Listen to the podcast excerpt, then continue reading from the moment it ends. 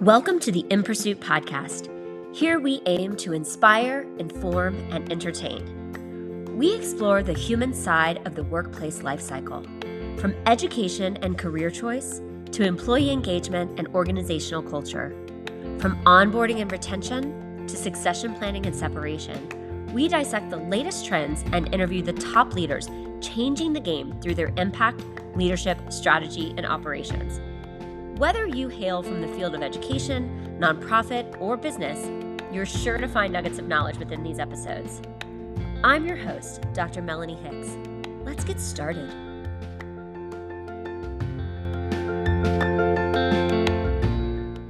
Hi, and welcome back to another episode of the InPursuit podcast. I am thrilled today to be here with Kristen Faith. She is a nonprofit thought leader and the founder and former CEO of Break the Silence Against Domestic Violence, one of the most successful domestic violence brands on the internet. Kristen redefined the nonprofit industry after creating sustainable fundraising methods and marketing strategies to reach a vast donor network online before and during the pandemic. Kristen's influence on domestic violence advocacy helped millions of men and women leave abusive relationships. She's been featured on Yahoo!, HuffPost, Glamour, ESPN, Money, Bustle, and dozens of other media outlets as an expert in social justice advocacy. Thank you so much for being here. All right, well, welcome, and thank you so much for being here today. I'm so excited to dive into all the things. So the starter question for the InPursuit podcast is always, tell us something that we didn't just hear in your bio. Gosh, well, thank you so much for having me. I am so excited to just tell you all the things and all the stuff you want to know. So Kristen Faith is so much more than, you know, an entrepreneur. I've learned that wearing multiple hats is okay. And shout out to Rachel, the brand boss, for even having a conversation with me to really open my eyes as a fellow, you know, creative, as a fellow brand ambassador, as a fellow entrepreneur. I remember having a conversation with her and she was mentioning to me that, well, why can't Kristen Faith be multiple things? Why can't Kristen Faith be all the things? Yeah. And in that moment, I realized that embracing, you know, multiple hats and multiple roles, that ultimately makes me who I am. So in short, I guess, what do we not know about Kristen? Well, I've been a professional hula dancer since I was 3. I'm super mixed. I'm so many different ethnicities I can't even count. And, you know, being from San Diego, moving to Colorado Springs makes me, you know, a new kid here in a new town. So gosh, there's so much about me that, you know, let's uncover in the conversation. All right. I love it. It's interesting because I had a little note here to ask you about hula dancing because I saw a beautifully done video on your social media of you doing hula dance on a beach somewhere and, or on a grassy area near the water, I guess it was, but it was, and I wanted to ask you if that's something that was unique or something that you have been doing for a long time, because you're clearly very good at it, but. Yeah, well, thank you. And I actually recently performed for International Women's Day. And just a little short story, because of all the titles and all the things that Kristen Faith is, I've learned that storytelling is like who I am, because that's how you really connect with people, right? So I had the opportunity to put together a beautiful show for International Women's Day, and I was able to perform here in Colorado Springs for the first time. And in the journey of preparing for that show, I've realized that that was the piece of me that was missing for a long time being in this new city. Because yes, I can do nonprofit consulting and I love it. Yes, I love empowering women and bringing them together. Yes, I love people, you know, finding their voice and sharing their stories to help them heal from maybe whether it be a traumatic experience or just sharing their story of who they are. The part of me that was missing in all of that was sharing my culture and sharing who Kristen Faith is to the core. So the video that you saw actually was the week of my wedding. We were getting married in Hawaii, and I had actually performed for my husband at our wedding. So that was actually fun story in the story. The videographer and the photographer, they had my husband like standing behind a tree, like, don't look at this performance. Like, you're not going to see it until the wedding night. But I wanted to perform it for the film that we were putting together for our wedding. So all in all, that was actually the song that I performed for my husband at our wedding. That's awesome. That's awesome. So do you have, I know you said you grew up in San Diego, or you're from San Diego, but did you have ties to Hawaii specifically, or just family from there, or what got you interested in that? So my dad was born in Hawaii. My grandparents were also born in Hawaii, and recently been doing some like digging on Ancestry to like learn more about my roots. I want to say my grandparents, without getting too far into ancestry.com, my grandparents migrated to Hawaii. So long story short, I have a lot of family in Hawaii, and my dad's Native Hawaiian, and that's that. Yeah. I get it. I love it. I love it so much. Well, let's pivot and talk a little bit about your work with nonprofits, because one of the things I was most drawn to after meeting you, of course, was your energetic personality, but also this work that we share a passion for, which is working with nonprofits and helping them be kind of the best they can be. I use the term, amplify their impact, because it's not really ever about me. It's always about what they're doing and how can I help them fill in the gaps for what they need. So tell us about your work with nonprofits and how you help them. Sure. So before I even get into that, how the nonprofit work even started, I created a nonprofit back in 2011 after I got out of an abusive relationship, and was able to do some incredible things, from raising over $1 million online to reaching over 200 million people on social media, to partnering with big brands like Sephora and so many other incredible companies to really amplify the work that I was doing to raise awareness for domestic violence. And during the pandemic, I transitioned out of the organization because I knew that I wanted to be able to share these gifts with other causes. I thought to myself, gosh, if I could do all the amazing things that I did with my nonprofit for children's museums or health and wellness organizations or senior organizations or cats and dogs, like imagine the impact that I could make. And so transitioning out of that organization in 2020, and really amplifying the work that I was doing with nonprofit consulting, really probably mid 2021. And since then, I've been able to work with so many incredible causes here in the Springs, across the country, and literally across the world. The causes have varied from deaf and hard of hearing organizations to literally children's museums, to senior organizations, to veterans organizations, to civil rights organizations. And to be able to share my passion and my gift, in a creative way with these organizations is really special. And what makes it interesting is that I don't just help these organizations, I teach them how to go digital. And I was doing that before the pandemic was even a thing. So it really just makes sense to these organizations, like, she's been doing it before, we had to do this. And so being able to share my heart and my gifts with them is something really fun and really exciting. Yeah, that's amazing. I love that. I think that one of the things that gets overlooked or maybe taken for granted in the world of consulting, so to speak, right, is that there are a lot of different ways that organizations need help, and being able to find your talents through your own personal experience and then transition that into how can I make that a bigger impact in the world, right, is a really powerful statement. And I talk to women all the time who are doing this like super great work, whatever they're doing, or have this really great side hustle or really great passion, and they're not sharing it with others just because they're timid to do so. And so one of the other amazing things that you're doing, obviously, is with your networking organization. So talk to us about that, about how you help not just in your work life with nonprofits, but helping other women grasp their own entrepreneurial spirit and their own passions, and turn that into, a bigger thing. Absolutely. So what I like to say to people when they're like, so someone told me this the other day, and I can't think of who it is in particular. But Jen Smith from One Body Ent, she was like, I was talking to someone and, they were mentioning the Nonprofit Makeover. And then, someone else was talking about Boss Babe Networking, and I didn't put two and two together that you're the same person. And that's what I want. Like, I don't want to be coined as, because for such a long time with my nonprofit, I was Kristen Break the Silence, and I was Kristen the Domestic Violence Girl. Mm-hmm. And I don't want to be coined as necessarily Kristen this entity or Kristen that entity. I'm just Kristen Faith, and I just happen to have a bunch of gifts. And so with what you're mentioning, Nonprofit Makeover is one hat. And when I feel like changing my hats, I put on my Boss Babe Networking hat. And those two entities were birthed from the experiences that I was able to build with my nonprofit, Break the Silence Against Domestic Violence. Mm-hmm. And ultimately, I loved empowering women. And I loved making a difference. And so what better way to do that than helping nonprofits and then helping women essentially find their voice.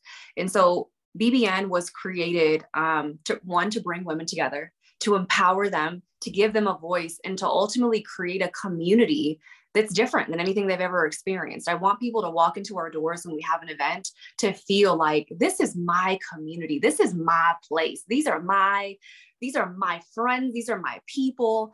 And it's a supportive place. And it could be, a vendor event. It could be a multicultural showcase. It can be a photo shoot, whatever it is. It's a space for people to feel like themselves and to feel like they can be around other people that are going to empower them, and they can feel that the reciprocation in that relationship. So that's BBN in a nutshell. I love it. I love it so much. I think one of the things that you and I gel on in so many ways is about this idea of hats, right? And there is so much, well, when I was growing up, I'll use my experience only, but when I was growing up, there was this idea that if you had a lot of talents, you just had to pick one and go with it, because you couldn't, otherwise it was, quote unquote, spreading yourself. I'm using air bunnies that nobody can see, but spreading yourself too thin. And I've just always been a person who could juggle a lot of things and care about a lot of things and shift gears in the blink of an eye. And I'm proud of that. And I spent a lot of my early career kind of denying that fact about myself. And then I would quietly see myself sitting on boards and doing this and that. And I would look at the capacity of what I was doing and realize I was doing quite a lot, but professionally I was in this little box, right? If I could only do this one thing professionally. And I think that has gone away over time in general in society, as we have more of the gig economy and we see more people who are being freelancers and comfortable in a more ambiguous space than maybe our parents would have been comfortable in. But I also still see people that don't want to claim. I have a really good friend who's really, really talented at something artistic, and her regular life could be the most opposite of artistic, right? She's a data person. She does high level data work, but her artistic talent, she's really good at it. And every time I talk to her about like a business plan, I have some boutiques that would probably love this. She creates a candle product. And, and she's like, no, this is a hobby. It's not a business. And that's fine if that's really what she feels, but somewhere in there, I just wonder sometimes, could she really love this element too, but feels like she can't do both, right? That it somehow is in conflict. And I believe that we're allowed to break our lives up into as many pieces of the pie as we can handle. Yeah. And if that's one giant pie, great. If that's 10 pieces of pie, that's also great, right? Yeah. And I think I really love what you mentioned, because in going back to when we started the conversation, when I had that conversation with Rachel, and she said to me, and I literally have it pinned on my board here, saying that I can be all the things. And it's essentially branding yourself as a multi-talented human being, mm-hmm. because for so long, I thought just the way that you did. And maybe it was our generation that thought that, oh, well, you have to be one thing. You can't spread yourself thin. But who gave you the idea that we were spreading ourselves thin? Because people to this day, when I see them, out in the community and whatnot, people are like, oh my gosh, Kristen, I know you're so busy, but ... And I'm like, you're right. I am busy, but I will say this. I'm as busy as I want to be. Yes. And I have the ability and the flexibility and now the skill set and the mindset to be like, okay, I want Fridays to be my day off. I want Mondays to be my, let me get into the groove day. I feel like Mondays are, have been traditionally accepted by society as, okay, hit the ground running, gotta go, go, go. But that stresses me out. I don't mm-hmm. want Mondays to be, I got to hit the ground running and run full speed as soon as I wake up on Monday. But what I've learned also, and maybe it's a creative thing, maybe it's an entrepreneur thing, I don't know. But one of the things that I've learned over the decade of, being an entrepreneur and essentially working for myself, is that how I work is I don't do A, B, C, D and get it done. When I finish A, I finish B, then I finish C. I actually do the alphabet all at the same time. And I personally like working that way. Is it most effective? Everyone has their own opinion. I get it. Sometimes I find myself working on, you know, the A bucket, and then I work on the B bucket, but I feel like I was gifted the skills to really wear multiple hats. And over the last year and a half running BBN and the Nonprofit Makeover, I have learned to create the balance in my life to be like, okay, I'm going to dedicate X amount of time to work on BBN and the multicultural event, and I'm going to focus on that. And when that's done, what do you know? I have a client lined up with the Nonprofit Makeover that I'm going to spend the next 5 weeks diving into my client. And once that client's done, I'm going to have another client lined up. And in that, sometimes I have multiple clients that I'm working with, but I think everyone has their own cup of tea. And some people want to sip and finish their tea, and some people want to drink multiple teas or whole flight of teas, and they have the ability to do so.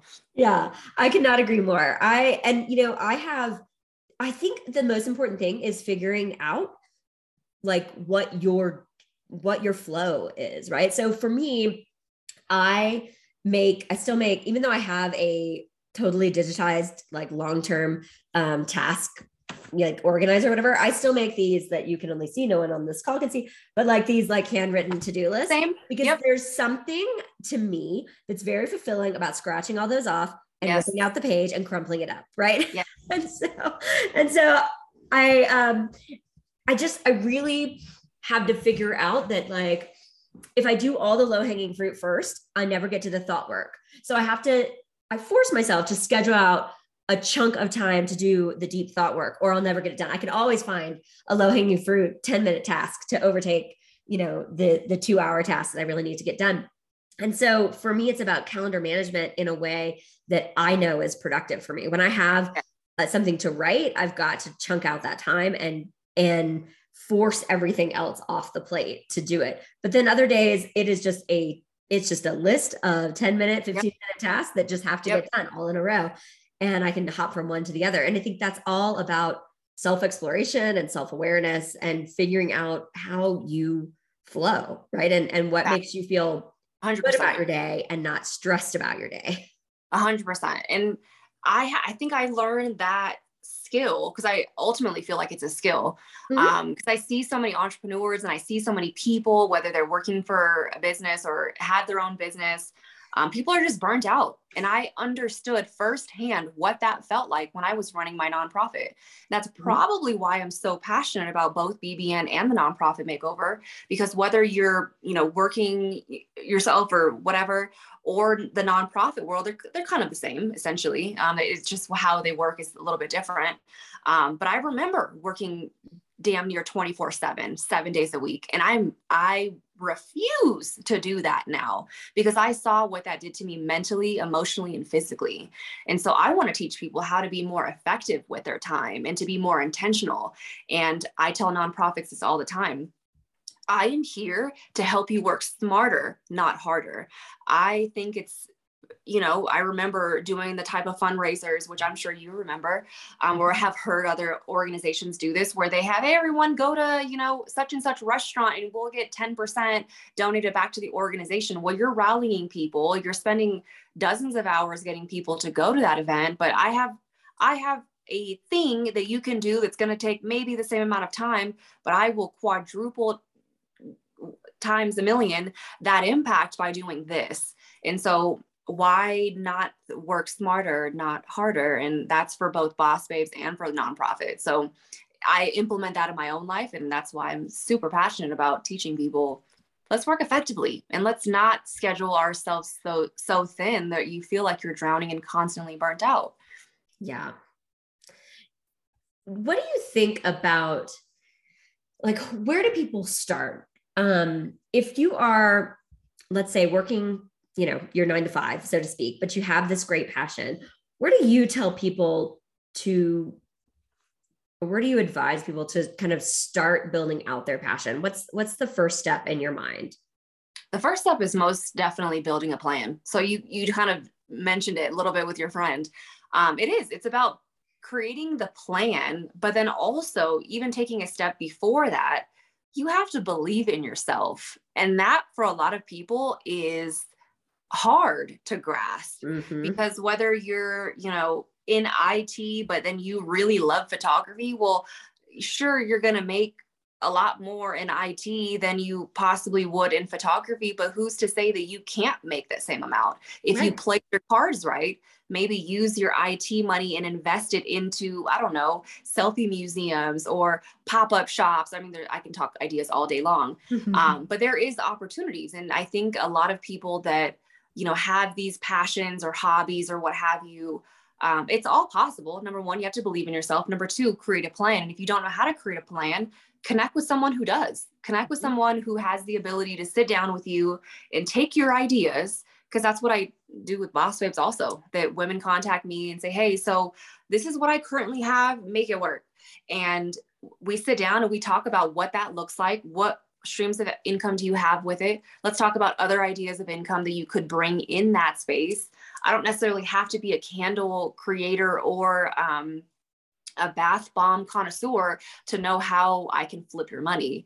Mm-hmm. And sometimes people don't have those skills because they think it's so far-fetched, when in reality, it's there. It's right at your fingertips. You just gotta look at it. Yeah. Yeah. I love that.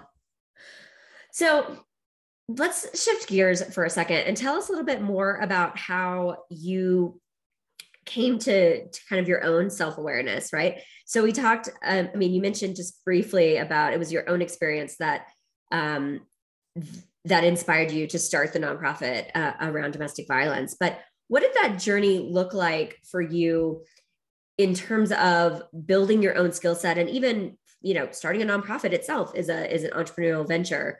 What were some of the, you know, maybe ups and downs and the thought process that you went through to decide that this was the path for you?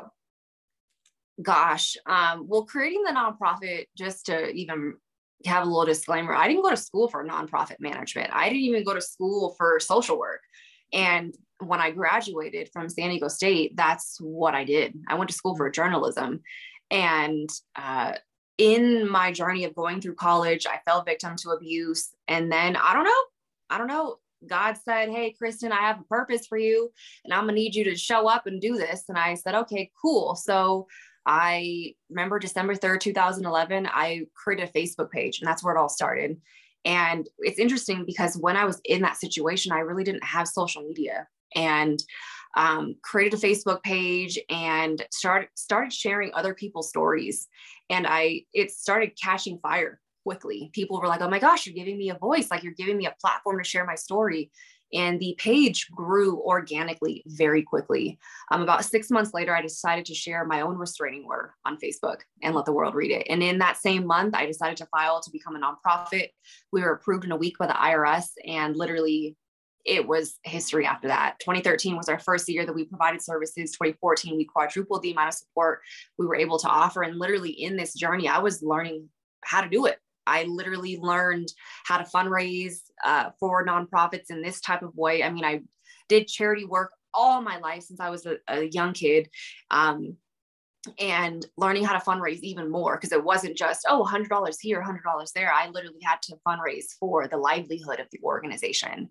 And in that, I learned how to fundraise. I used the skills that I was able to learn over the years from doing pageants, how to network, how to build relationships with people, how to talk to businesses, and how to rub elbows with, you know, politicians and city council members. And so all the skills that I had, the networking, the fundraising, the, you know, being in front of people, talking, all those things that I've learned before doing pageants. So basically my teenage and childhood years, I used that and honed in on it in my teenage to adult years, and into my professional career on how to do all those things nonprofit wise. And then of course that goes to say leaning on professionals, leaning on other people, and, surrounding myself with people who have been doing this longer than I have and learning from them. I can tell you so many people back in San Diego that I'm still so inspired by, you know, doing the events that I'm doing here in the Springs. I'm like, oh my gosh, I remember back when I was 18, 19 years old, seeing, you know, Corinne and Dennis Michael doing these events that were putting on huge productions in stadiums. And now I'm doing it. I'm like, I grew up. Like I you know, look back at myself like, oh my gosh, like I am still learning till this day. And I get to lean on, you know, professionals like you that have been doing this work and learning from you and learning from other people in different organizations and different scenarios to really get inspired by and learn from your skills and learn essentially kind of how to make it my own and how I can, instead of recreating the wheel, how can I redefine the wheel? Like domestic violence, I didn't want to recreate what was already established. I just wanted to make it better. And I think that when we approach business, entrepreneurship, life in general, instead of thinking of it as how do I compete with Kristen or how do I compete mm-hmm. with Mel? How do I fill in the gap? How do I join hands? How do I, you know, fill in the gap in services? And for with that, everybody wins. Yeah. And I think when we get out of this mentality of I have to be better than her, or I have to be better than this person, we get stuck. And I can tell you right now, if you come into the equation with that mentality, you're not going to win. But if you come into the equation with, let's join forces. How do I learn how to be better? If I have a business and, you know, someone else is doing it, how can I, you know, sip their tea and how can I learn from that? Mm-hmm. I think that's what makes BBN really special, is that I feel like the relationships that I've been able to build with that community of women, it's not about competition. It's about, hey, how can we all win together? If we're putting on an event, okay, how can I feature vendors that, you know, want to get their business out there? Or how can I help you amplify your social media and create better content for you? Not, oh, I have better content and you're going to have not good content. I want to see you win. And that's, yeah. I think that's what makes it special about being in this space where I am now versus who I used to be. So. Yeah. I really do believe in this idea of infinite pies, right? I think about, it's funny, I don't really even eat pie, but I talk about it a lot. I really believe that when you come to a situation where you believe that the bigger the pie, the better. And the more people involved in an initiative, the bigger the pie, versus this is a finite pie. And if I give you some, then I'm losing something. Because to me, you know, there's a great video out there about nonprofit fundraising, actually, by Dan Pelota, who talks about, you know, if the bake sale his discussion was about overhead, right? Which is a dirty word an unfortunate dirty word in the nonprofit space. But he was basically like, a bake sale that makes $60, but takes home 80% is still not as impactful as the cancer walk that makes $60 million and only takes home 40%. Right. And so thinking about life as just a bigger and bigger pie, and doing all the things, you know, if it means I give up a little time on my business to help your business, in the end, we're all better for it. Right. Versus like, oh, well, if I gave up my time, then it's taking away from my business. It's not like a zero-sum game. And I really do believe in sort of the power of collaboration and not being afraid to say, you know, to have a really trusted group of colleagues and partners and mentors and just a circle that you can depend on for different things, for different reasons.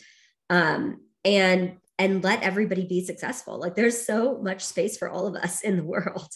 Absolutely. Because let's be honest, like, I think that even looking at the partnership thing, I think people are afraid of partnership because of money. And I think people are afraid in business to partner with people because of money. If I do it all myself, and I feel like I've struggled with this as well, that, oh, if I could do it myself, then I'm going to make more money. But you can make even more money if you partnered with somebody else. Right. So I think that particularly with nonprofits, because I had this discussion with nonprofit leaders, I said, why do you think it is that nonprofits don't want to partner together? And, you know, everyone's getting their answers. And ultimately it boils down to leadership. Like, that's the flat answer, or that's the end finish line thing, is it's leadership on so many different levels. But from a lot of nonprofit standpoint, people don't want to partner because of money. And it's like, why is it about money? Because if I said, okay, I have unlimited funds for all of us nonprofits to partner, what would the issue be then? Why is it then? So it's the thing about leadership. I think that nonprofit leadership has this mentality that, oh, we don't have the money to partner, or what if they take our clients, or what if this, or what if that? Well, what if we all win? Mm-hmm. Because let's be real, not one nonprofit can solve every world's problem. And let's be honest, like, we can't, as business owners, do everything. We can't, as a nonprofit consultant, I can't take on 1,000 clients a year, personally, coaching clients. I mean, I don't know if you can, but I can't do the moon and the stars, but I can, you know, hone in on my niche and say, oh, you're looking for leadership development, or you're looking for ghostwriting, or you're looking for this. Let me tell Mel about you, because she can do that. I can't do that. And in that space, you're like, okay, perfect. You're great at something. I'm great at something. Together, we can help serve someone and make them even greater. And I think if we come to that mentality, I think so much more could happen. I love that. Love that.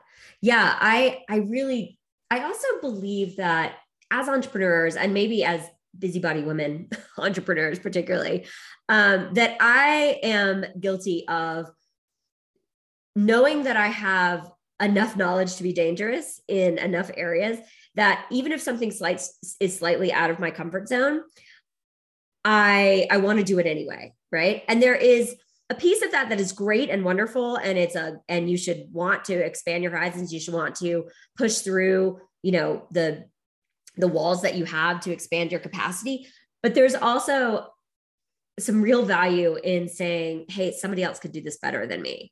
And that's where, you know, I laughed at before we even started recording, right? That I still need to reach out and actually hire help on some of my own social media and electronic and podcast processing and just promoting and all of these things. And I still have yet to do it, because I know I can do it. I know I'm not doing it to the level I need to be doing it, or that I would prefer to be doing it, but I'm getting it done and I'm moving on to the next thing. Right. Sure. And so sometimes there is a vulnerability in saying, yes, hey, I could really use the help, because somebody could really make this a lot better. No, I get it. And I think that that's something, like, I was talking to one of my good friends. I'm just saying all these names just so when they watch it, like, hey, I genuinely appreciate the conversations that I have with so many different women. And I feel like the conversations should be shared so other people can understand. So I have another girlfriend named Monse, who her and I did a discussion, or we had a meeting, and we called it an empowerment meeting. And I was like, we need to have more of these with other people, where, you know, people get into this mindset, and I get it. Everything boils down to money. And for example, her and I were having a conversation. I just had questions about QuickBooks. And, you know, if I called anybody else, maybe they would say, oh, well, it's going to be a consulting fee. It's going to be a this fee, or a sit down with me fee. And I get it. I respect it. I respect your hustle. We all got to pay bills. We all got to eat. I get it. But at the same time, like, what would it be like if we actually were honest with ourselves and like, I can't do my social media because I have 1,000 things I'm doing. I can't answer my phone calls or check my emails because I have 1,000 things that I'm doing. And if we think about it, if we just invested the money, and I forgot who else told me this, but someone told me that, for example, washing my dog, I can spend 3 hours washing my dog, or I can spend, you know, send him to go get washed, and it's a dollar amount. Well, I literally said this the other day, oh, well, I can do it myself. But if I think about it, what's my hourly rate? And I want people who are listening to this to think about that. Yeah. I want you to think about what your hourly rate is. If you're spending 20 hours a week doing social media, and hypothetically your hourly rate is $100 an hour, you're spending way too much money on your social media at that point, versus, okay, I get it. I should spend a fraction of that price hiring X person. And I'm now going to be able to make thousands of dollars more money helping clients or doing the high level of things that you're doing. Not that you're too good for social media, but everyone has a skill. Everyone has the ability, whether it's event planning, whether it's social media, whether it's, I don't know, making sandwiches for your event. You're like, you know what? I'm going to make the sandwiches because it's cheaper if I did it. Let's be honest, Queen. Like, you're not going to be making 1,000 sandwiches for your upcoming gala that you're doing. It's easier for someone else to do it. You don't want to spend this $6,000, but I get it. It's cheaper if you did it, but not really. Like, if you look at it from that perspective, right?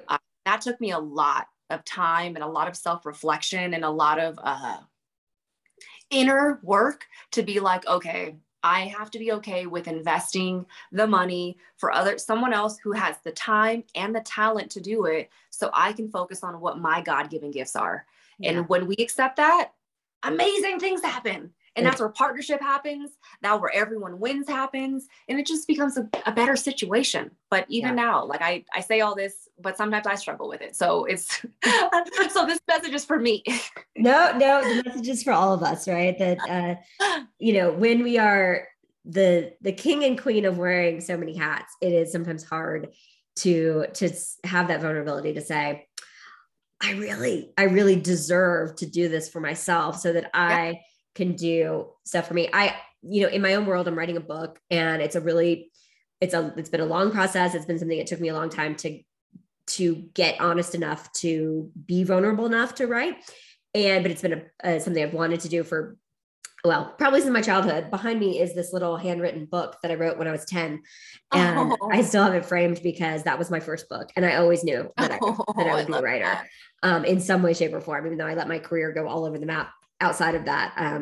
But I know in my head, I know that I need help with promotion, around my book, but I keep saying, I need to get it this close to finished, and then I'll hire someone. I need to get it this close to finished. The truth is, I read enough about the publishing industry and all of the things about promotion, especially hybrid publishing, which is what I'll most likely be doing. And I know that I should already be investing in the pre-promotion of it, right? But something about it means that then I'm on display, right? Then the book is out there in greater, right now it's out there to all my friends and family, and obviously anybody listening to this podcast, but it's not out there for sort of the world that doesn't know me yet to get to know me in that lens, with that lens. Yeah. And if it is, that means that I have to write faster. I have to invest more time, but then again, it would offer me more time to do that, right? If I wasn't handling social media, right? So there's this crazy vulnerability. There's a lot wrapped up into what we delegate or not, right? And the reasons for which we procrastinate on that. Yeah, exactly. I 100% agree. And then this can totally take us on a tangent, but I feel like as entrepreneurs and as women, we get into our heads so much about for example, about your book. Oh, if I just open that door, then what if this and what if that? And oh my gosh, they're going to think this or they're going to think that. And then you get into your head and you're like, okay, I'm not ready yet. I'm not ready because I don't have 1 million followers on Facebook, or I'm not ready because I don't have this much money. And we put ourselves in these uncomfortable boxes in our head because that's basically what it is, because no one else would have known that, oh, Mel's not writing her book or didn't announce it or whatever because of whatever reason. But you are you're thinking, oh, well, gosh, they're probably thinking about this. They're probably thinking this about me or that about me. And really when I host events, I think, gosh, it was so stressful. And this was chaos and this, that, and the other. And everyone else doesn't see that, but I felt that. So It's gosh, how do we get into that, healthier mindset of not being our own worst critic? That's a whole conversation. It is, but a good one, right? I use the phrase, and a lot of, my writing coaches and stuff say it's my darling, and I have to they call it killing the darling when you say the same quote over and over again. But to me, it's a mantra, which is that we hold the keys to the cages we build around ourselves, which is so illustrative, because I like illustrations, right? Because we put up those bars, we lock ourselves in these boxes in our head, or this idea that people are always looking at us, when really people are looking at themselves as much as they're looking at you or more. Right? You are the person who pays attention to you the most, right? Mm-hmm. Yes, because you've got to look at yourself in the mirror, and you spend time, quiet time with yourself, that you're just constantly at yourself. And you're thinking all these people are thinking all this of me, or what if that, and I do this and I'm guilty of it also, that I have a conversation, might be about this podcast, maybe, oh my gosh, I can't believe I said this to you. And I bet you're thinking this of me. And quite honestly, if I had a conversation to follow this podcast, hypothetically, there was an issue, but I genuinely have no issue. But hypothetically there was, and I'm like, gosh, are you thinking of this of me? Or do you think that I should have said this better? And you probably hey, I have 1,000 other things I'm thinking of. And honestly, I don't even remember you said that. And so you spend all this time thinking of all this stuff negatively about yourself. And in reality, it's just bird seeds. Like it's nothing at all. Right. I love it. Bird seeds. And I love it. I love that. We really do need the video because we're making all kind of fun hand signals that nobody else can see but us, but I love it. So as we start to wrap up, I want to, so your expertise obviously is around the digital world. And what would you say are kind of give the top tips and tricks for anyone listening that's really interested in kind of all of the noise around social media and digital presence and digital fundraising and, you know, all of those things? What would you say if you had to narrow it in on like, this is, you know, my top 3 to 5 or whatever of what you should think about, what you should be doing or thinking about or concentrating on or focusing on or whatever? Sure. So I think digitally, whether you're a nonprofit, for-profit, whoever, personal brand, writing a book, whatever it is. I think number one, when you think of creating content, it's all about sharing your story. That's what it is. Whether you're talking about cats and dogs or whether you're talking about writing a book or whether you're talking about selling cheetah jackets, whatever it is, it's all about sharing the story and making that connection with the reader, the audience. And that in and of itself sells itself. That's what brings more followers. That's what brings more money in the doors. That's what gets more people to purchase your book. And in that, creating content is very strategic. People think that, okay, cool, I'm going to share my story every Tuesday. It's not that. There's much more strategy that goes into creating content.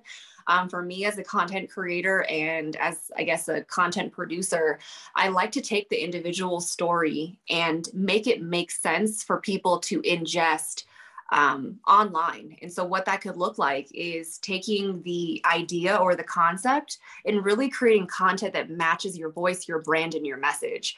And so I think that would be number two is when you are ready to create that content and share your story, make sure you're creating content with someone who not just has a video camera, not just has a camera that's like going to take pictures of you and here you are.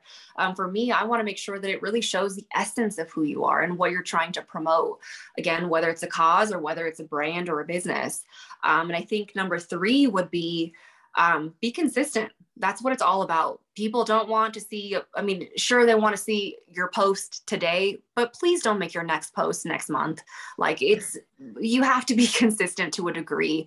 And I know that takes time. And so for me as a content creator who works with a bunch of creatives, if you don't know who those people are, if you don't know where to turn to, you're like, okay, you're saying all this good stuff, Kristen, but where do I go? Contact me, whether it's the nonprofitmakeover.com, whether it's bossbabenetworking.com, just holler at me and I will point you in the right direction.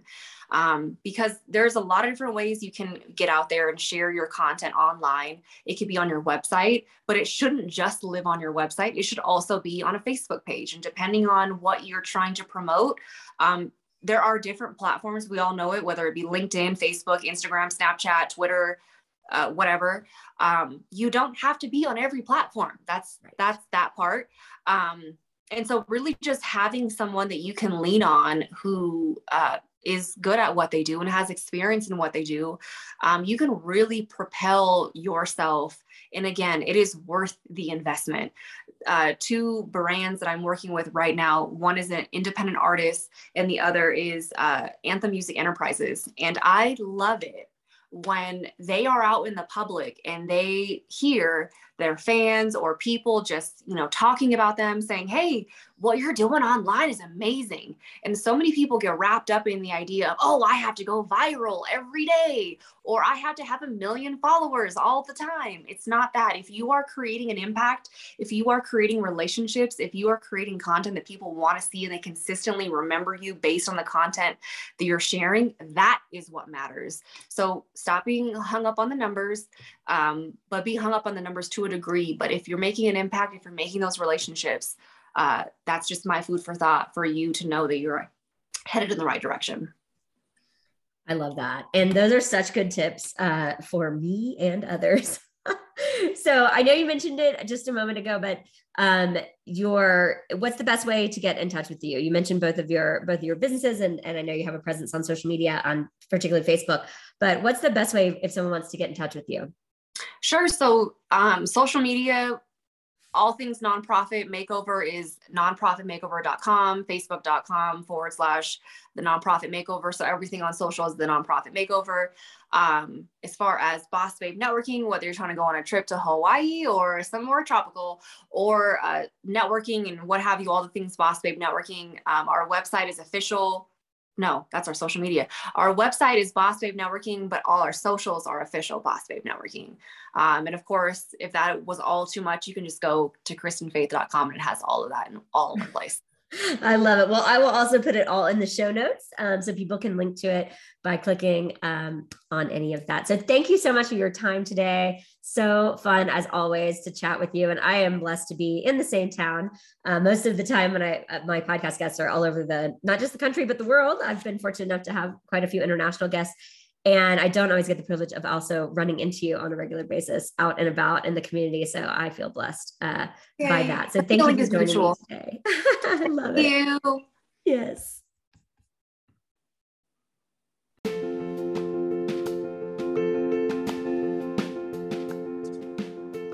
Thank you for listening. If you enjoyed this episode, you can support us by hitting subscribe or providing a rating or review. And as always, how can we help you answer the question, what are you in pursuit of? Find out more at www.inpursuitresearch.org.